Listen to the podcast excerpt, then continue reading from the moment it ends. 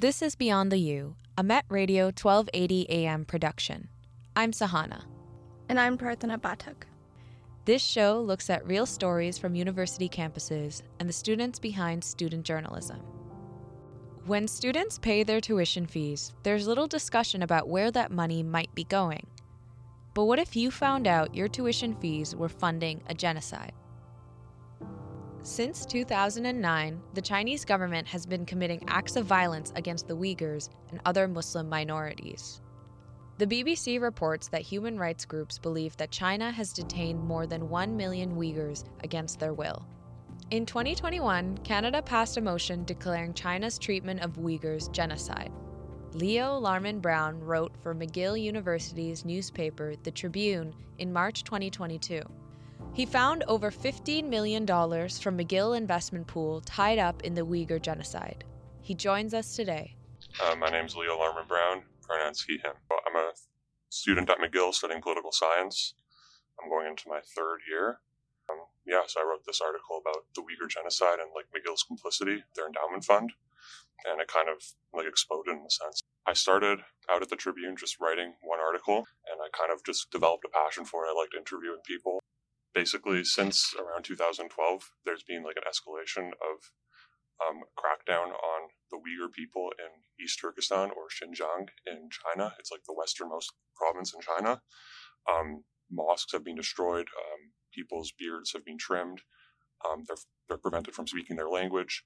Um, ethnic Chinese people are moving into um, Uyghur homes, sleeping in the beds of Uyghur women. And like the most prominent thing that we're hearing about is there are over two million people currently in concentration camps. Uh, Chinese government calls them re-education camps, where they're detained against their will. Um, there's reports of rape, um, forced sterilization, murder, um, and forced labor, and that's the thing that we were focusing on through our article, um, the forced labor component. So um, we looked in McGill's um, endowment fund, and we found through the article that $15 million of McGill's endowment fund is implicated in companies that are complicit in the use of Uyghur forced labor, either like they have connected suppliers or they are actively using forced labor. For the people who don't know, uh, could you explain what an endowment fund is? So, the endowment fund is basically the way that the university makes its money. So, McGill, um, Ryerson, I assume, has one. U of T has one. McGill collects for investments, and then they, they invest this money into a variety of companies they have shares in. And McGill's is valued at $1.8 billion last time I checked. So it's a, a ton of money. So tuition dollars goes into it, donations, all sorts of things. So like students' money is basically being yeah, used. so students' money, and that was a key part of our argument that I don't think if students knew where their money was going, I don't think they would be too happy having their money going into genocide. Um, you kind of talk about, I think, in the article, Divest McGill. Could Yeah. you talk about them a little bit? So divest was like a huge movement at McGill, and they're more concerned with fossil fuels, and they did a, an intensive, intensive research on McGill's complicity in fossil fuels. Um, we're not officially affiliated with Divest; they're like valuable allies, but we're kind of doing our own research. Um, and yeah, we Divest was kind of the inspiration for the article. We saw how big of an issue it was and how big of an issue they made it at McGill, and we thought that this was not only is it a good way to like monetarily um, incentivize China from stopping to do the genocide, but it's also a really good way to bring awareness. And eventually, this article kind of expanded. Like, I, I got an internship with a company, and we started working um, at McGill, and we started something called the Clean Universities Campaign. And the Clean Universities Campaign, we're looking to expand across Canada, um, investigate universities endowments funds. We have coders on, on on our team. Originally, me and my friend found $15 million and we've eventually found that McGill's complicity actually extends to 115 million dollars. So we sent a report to McGill. We had like over 500 signatures um, from students, staff, alumni, and all sorts of people. And yeah, so it's really expanded and shows that like one article that someone did, me and my friend, can expand to be something much greater. We've got the um, endowment fund information from other universities like Dalhousie, McMaster. So this is really expanded. So I did one article earlier about the Uyghur genocide. It's something that I've been like passionate about for a while, like advocating against it. But going into it, we just me and my friend, we we had no idea the level of complicity that McGill has. We just kind of um, got a got McGill's endowment fund. It's 1.8 billion dollars. Um, like I said, it was just like a massive spreadsheet with a bunch of different companies. Um, we did like a control F to find um, like some top companies and like lists of, of companies that are complicit, like Alibaba, um, Tencent, all sorts of companies. And then you just control F, you can see. We didn't really know how extensive the uh, complicity was.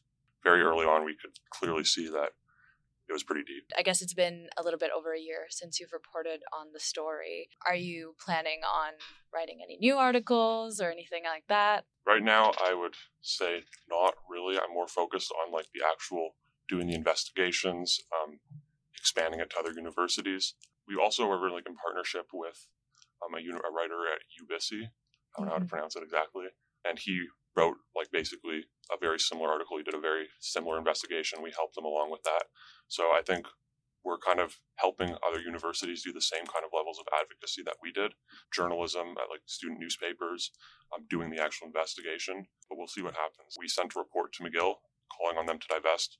Uh, they haven't yet responded. If, if, if they don't do what we want and divest, maybe another article will be in the works doing the investigative work and then like bringing it to other universities what does that look like? We had coders who worked for us and they they created an algorithm. If someone gets the endowment fund from a university and then we have an algorithm as is able to match a data set that links um, companies that are listed for being complicit in the genocide to the university's endowment fund and find matches. So students at dalhousie or mcmaster or any university have to do is just get their endowment fund run it through this algorithm, and then they get a bunch of matches. Oh wow, that's so really cool. We've kind of streamlined the process. McGill is our first university that we're doing, and we're looking to expand it to across Canada and even eventually to the United States. Uh, university endowment funds in Canada are like 1.8 billion, but in the U.S. it's a whole different level. University endowment funds match the U.S. military defense spending budget for a year, so it's an immense amount of money. And if we can work on divestment for all of those universities and get this movement to expand, it could be a serious thing. I'm just curious if the Tribune received any backlash from the university. The, the university's media relations officer, and she gave her very political response mm-hmm. that she mm-hmm. always does. That didn't really say anything, but we included a statement in the article. She sent a report to the university outlining why we think they should divest and which companies they should divest from. How do you think uh, journalism helps with activism in your experience? I think it's like the best way to get the word out there. And I think the thing that I've really realized is that, like, I, I did not expect this article that I wrote with a friend, and I wrote it honestly pretty quickly. And it, it really got a lot of attention. And this was just like one student newspaper article that, like, I thought nobody would read. And I think that if you really want to get your word out and have the right message, journalism is like the best medium possible to spread that message and turn it into tangible change. Because of this article, we've really been able to do something good. We've created a movement on McGill campus and hopefully expanding all over Canada. So I think it's it really is like a testament to the fact of journalism's power. Like it was just one student newspaper.